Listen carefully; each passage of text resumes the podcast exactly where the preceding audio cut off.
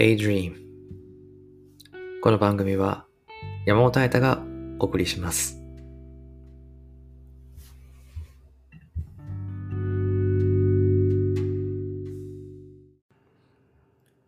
こんにちは、え今回も引き続き音声配信の話をしようかなと思ってます。えーっとですね、今まではコンテンツの作り方的なところというか、まあ中身の話が多かったんですけど、今回はお金の話、私が知ってる範囲で、見えてる範囲で、ちょっとまとめてお話をしたいかなと思ってます。で、まあ、なんで話をしようかって思ってるかっていうとですね、音声メディアの収益化って、多分まだ形が明確にこれだっていうのが決まってないんですよ。あの、ないわけじゃないです。ないわけじゃないんですけど、あの、音声のメディア、音声配信と相性のいい形が、まあ、いろんなサービスをやってらっしゃる方々、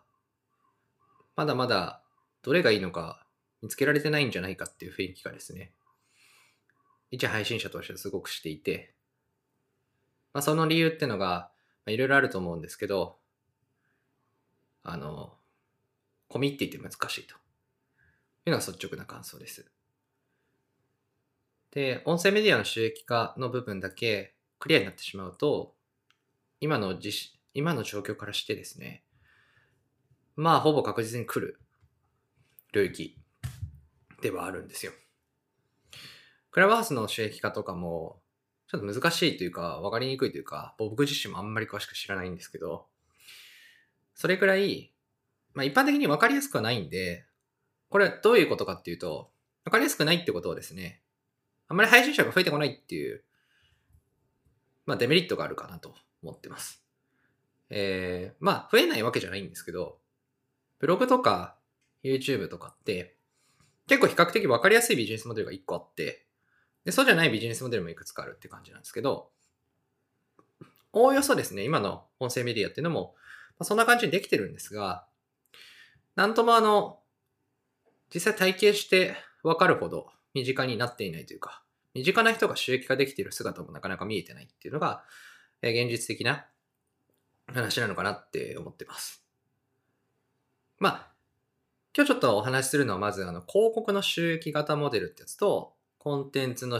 販売、まあ、物販みたいなやつですね。のモデル。この二つがあるっていう話をしようかなと思ってまして、その後に、おそらく音声メディアと多分一番相性がいいものって、まあ、こういうものだろうなっていうのが僕の中に一個あるんで、それの話を最後しようかなと思ってます。ちょっと長くなるかもしれないですけど、まあ、気軽に、その別にあの、ずっと聞いてほしいわけじゃないんで、ゆるい感じで聞いてください。えっ、と、まず一つ目。広告収益型モデルっていうのが一つあります。えー基本的には YouTube、ブログと大体一緒です。えー CPM に対して、インプレッションとかでもあると思うんですけど、課金が発生する場合もあれば、広告って、まあ、あの、ビュー数とかだけじゃないんで、単純に固定のスポンサーがつくっていう。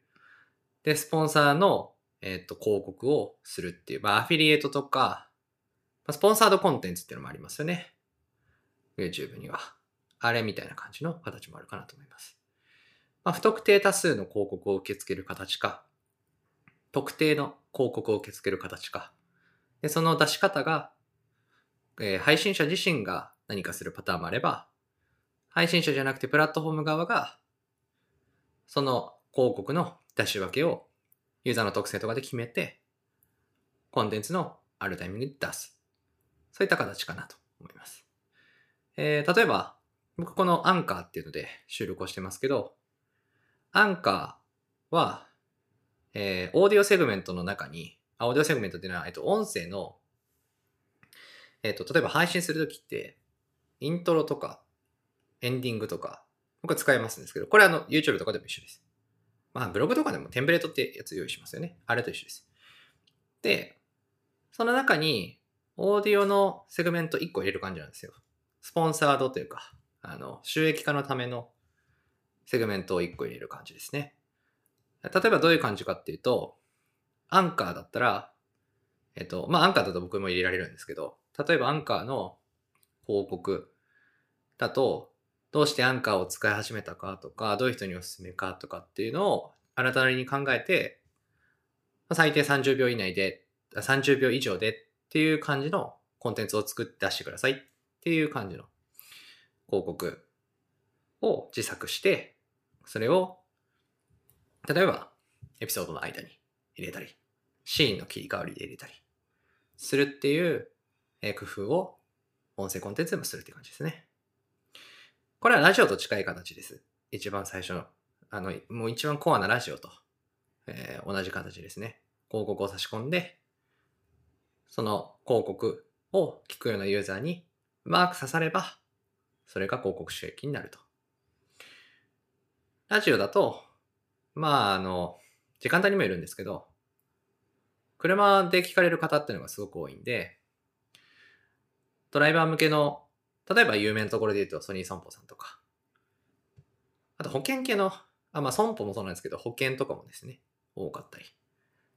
するイメージありますね。あとお酒。これあの、なんか、帰り際に買うとかですね。スーパーに行くときに買うとか。そういうシーンに差し込まれるために、まあ、特に田舎だとね、あの、車に乗って買いに行くっていうシチュエーション多いんで、そういった広告が出ていることが多いですね。一方で、えー、コンテンツの販売型モデルっていうのがあるんですけど、これもブログに近いです。YouTube とかだとですね、メンバーシップとかが近いですかね。感覚で言うと。まあ、何かっていうと、えっと、1個のエピソードを買うっていう感じの売り方です。あ、1個のコンテンツを買うっていう形の売り方です。おかしいですね。えっ、と、聞く側がコンテンツを買うっていうモデルです。例えば、いいエピソード、スペシャルなゲストが出ました。限定配信したいです。みたいな時に、その音源をいくらいくらで売りますっていうので売るタイプ。もしくは、チャンネルの購読とかも限定コンテンツが入ったチャンネルのメンバーシップとかをサブスクリプションでお金定額で契約できますよっていう売り方。これはあるかなと思ってます。えー、前者の場合は、ブログで言うとノートが近くて、後者の場合は YouTube のメンバーシップとか、あとオンラインサロンとかも近いですね。感覚的には。えー、ノートにも定期購読の機能があるんで、それとイメージは一緒です。要するに、コンテンツの魅力があって、すごく手に入れたいからお金払ってもいいやっていうようなものを販売できるなら OK。そうじゃないんだったら、無料でリーチした方が良くて、で、リーチするための方法っていうのは、広告収益でマネタイズしながらやるっていうのが、まあ、一般的な、おそらくマーケティングの手法というか、まあ、こういうメディアで何か物を出していくときの手法なのかなっていうのを、いろんなコンテンツとか、いろんなものを見ながら、僕自身に、え僕自身が感じているところです。ただですね、えっ、ー、と、音声コンテンツとどちらも相性が良くないんじゃないかっていうのが僕の考え方ではあって、えー、前者に関して言うと、広告の収益型モデル、まあもちろんいいんですけど、正直ノイジーなんですよね。で、まあ YouTube もそうなんですけど、YouTube は結局広告を出さないために YouTube にお金払ってくれると、そのプランで広告を非表示にできるみたいなことをしてますけど、結局広告ってのはすごいノイジーなんですよ。で、クリエイターにとっては、広告を差し込むタイミングっていうのを、ま決めるのは楽しいんですけど、まあ、それをですね、オーディオでやろうと思うと、まあなんかうまいことですね、タイミングを区切った台本作っていくとかですね。っていうのをやらなきゃいけなくなって、まあちょっとやりにくい。で、そんなたくさんたくさんですね、ユーザーが聞いてくれるわけじゃないんで、一人のユーザーが。前も話しましたけど、どんなに短くしてもですね、半分ぐらいにしかならないんで、で、狙って、ここを聞きに行きたいとかっていうのを、YouTube みたいに画像を見てですね、選ぶのって難しいんで、ある程度前から聞くことを想定して、ユーザーの、まあ、動画とかもそうですけど、ユーザーの、えっと、直帰とか、まあ、離反、あと離脱は、一番最初から終わりに行くまでで、まあ、降りていく、落ちていくっていう感じの描き方をするんですけど、まあ、そうすると、例えば真ん中に広告を貼ると、真ん中まで聞いてくれた人しかかからないとか、松だと最後まで聞いてくれた人しかかからないんですけど、YouTube とかだったら倍でもいいし、例えば、ここから聞きたいみたいな字幕でそこに飛んであげるっていうので行く。そういったアプローチありますよね。まあ、音声の場合も字幕使える、えっと、字幕じゃねえや。チャプター機能で、どこまでがどうなってるよっていうのを出せるんで、まあ、それでもいいんですけど、あんまりですね、あの、中間の情報とか取れないし、何喋ってるかわからないっていうのもあるんで。てかまあ、正直僕の感覚で言うとですね、音声メディアの、えー、音声メディアで内容を伝えようとするぐらいなら、動画もつけて YouTube で配信した方がいいっていうのは、正直思います。あの、YouTube とか、そういうマネタイズの機能がしっかり整ってて、ちゃんと聞く人口もいて、オーディエンスが大きいところにバンって投げた方が、まあ、あの、見通し立ちやすいですし、戦略としてはそっちの方がいいと思うんですよ。まあ、音声メディアでやる意味ってそこにはないような気がしていて、例えばなんか情報を伝えるって意味、チャプターでどっかに飛ばすって意味で言えば、圧倒的に YouTube の方が多分マネタイズできる。音声メディアはそんなにもうそもそも聞く人が多くないんで、そんなにマネタイズの効果がなさそうっていうのが直感的な私の理解です。で、コンテンツ販売は、コンテンツ販売で結構難しくてですね、何のコンテンツがいいのかっていうのを、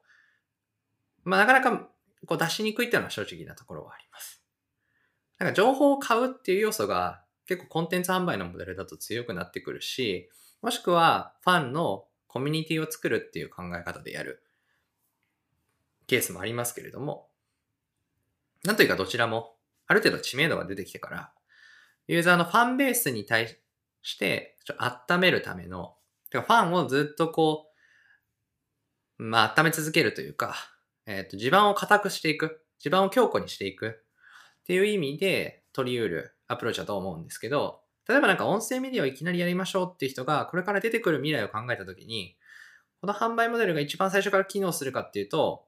うん、結構無料でいろんな音声配信して、母数作ってからやらないと難しいんじゃないかなっていうのが正直な感想です。じゃあどうするかっていう話で、僕的に一番基礎だなっていう形が一つ、えっと、あるんですけど、これはあの、ミディアムっていう会社がやってるですね、パートナープログラムっていうのは、これは多分音声と相性すごくいいんじゃないかなって思ってます。具体的に何かっていうと、ユーザーはミディアムに対して定額のお金を払い続けるんですけど、基本的に払ってれば記事が読めるようになります。で、配信者は記事を基本的には無料で出すんですけど、有料プログラムに入ってる人しか見れない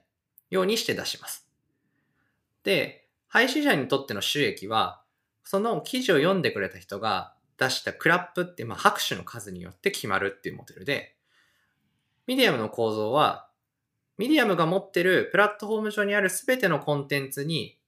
入場料を毎回払うと全部アクセスできますよ。で、いいと思ったものに評価をしてくれれば、そのクリエイターにお金が入りますよって仕組みをマネタイズの形として持ってます。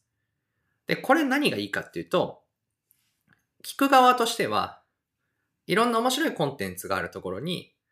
まあ入っていける。で、入った後に、コンテンツ販売だと、あるコンテンツに対してお金を支払うってことになるんですけど、そうじゃなくて、他のいろんなコンテンツ、あまたあるコンテンツをいろいろ聞いて、良かったものには投票して、チップ払うみたいな感じですかね。に近い感覚で物が聞ける。で、クリエイターとしては、最初売れるかどうかわからないものを頑張って有料で売り続ける辛いこともやらなくていいし。で、無料でマネタイズもできないっていう辛いこともやらなくていいし。とりあえずいいものを出していけば、プラットフォームにいるお金払ってでも聞きたいそうにリーチができて、まあ悪ければ評価つかないですけど、いいものを作ってればクラップが入る。そういった形でマネタイズができるっていうので、これはユーザー評価型って私は呼びたいんですけど、ユーザーがいいと思ったもの、まあ、上限決まってるんで、1ヶ月にできるクラップの数が決まってる中で、どこにお金を払うかっていうのを聞いたオーディエンスが決めて、そのオーディエンスが決めた額によって、クリエイターに対して報酬が支払われるって形は、ユーザーにとって面白いものを出し続けるっていうクリエイターにはインセンティブを返せるし。で、クリエイターにとっては何で決まってるかっていうのが、聞いてくれてる人によってお金が入ってくる形になるんで、しかもそれが自分にいいと思って投票してくれた数に決まるんで、エンゲージメントの高いコアなファンに対して何を作っていくかってことに集中できるっていうマネタイズの仕組みかなと思っています。なんで音声メディア、すごく難しいんですけど、マネタイズ自体は。たくさん聞けないし、コンテンツを絵とかテキストで見るってことができないんで、じゃあノートだと、えっと、どうなってたらいいかっていうと、ユーザーからすると、たくさん聞きたいけど、どれがいいかわからない。これは問題解決するのがまず一つ必要ですけど、クリエイターにとっては、どうやってたくさん聞いてもらうか、どうやって最初、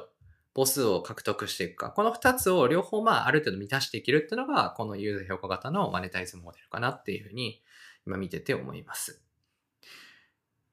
まああの、実際今あるかどうかはちょっとまだ調べられてないっていうのが正直なところなんですけど、もし仮にあるんだとしたら、僕はポッドキャストの形すごくいいんですけど、ポッドキャストはマネタイズが難しい。まあ、広告挟むことはできますけど。ってなった時に、やっぱりこういう風な形で、ミディアムみたいな形で、自分が音声聞きたいっていうことを思ってる人に適切にコンテンツを届けていけるプラットフォームがあると、音声配信者も聞きたい人もすごく幸せになるんじゃないかなって思ってます。はい、今日は音声メディアの収益化についてちょっとなんか、ベラベラと喋りましたけど。えっと、こんな感じで、私は、えっと、このラジオの中で、私が好きなものとか、ハマってるものとか、面白かったものとかを、ログを残すような形で、ラジオ配信させてもらってます。面白いなと思っていただけたら、購読や、おすすめでシェアしていただけたりすると、大変嬉しいです。ではまた次回お会いしましょう。それでは。